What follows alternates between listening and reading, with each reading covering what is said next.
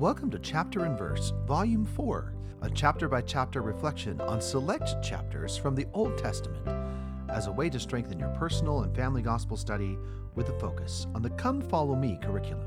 One chapter, one verse. My name is Michael D. Young, and today we have a text based on Lamentations 3. The focus verses for this text are Lamentations 3, 22 through 26. It is of the Lord's mercies that we are not consumed, because his compassions fail not. They are new every morning. Great is thy faithfulness. The Lord is my portion, saith my soul. Therefore will I hope in him.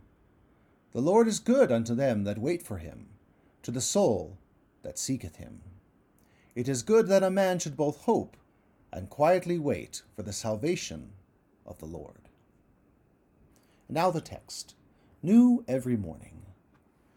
New every morning thy mercy, compassion, arising and never to fail.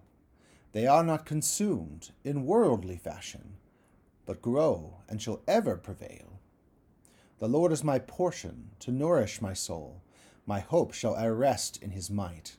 I wait on his hand and grant him control when seeking his face in the night.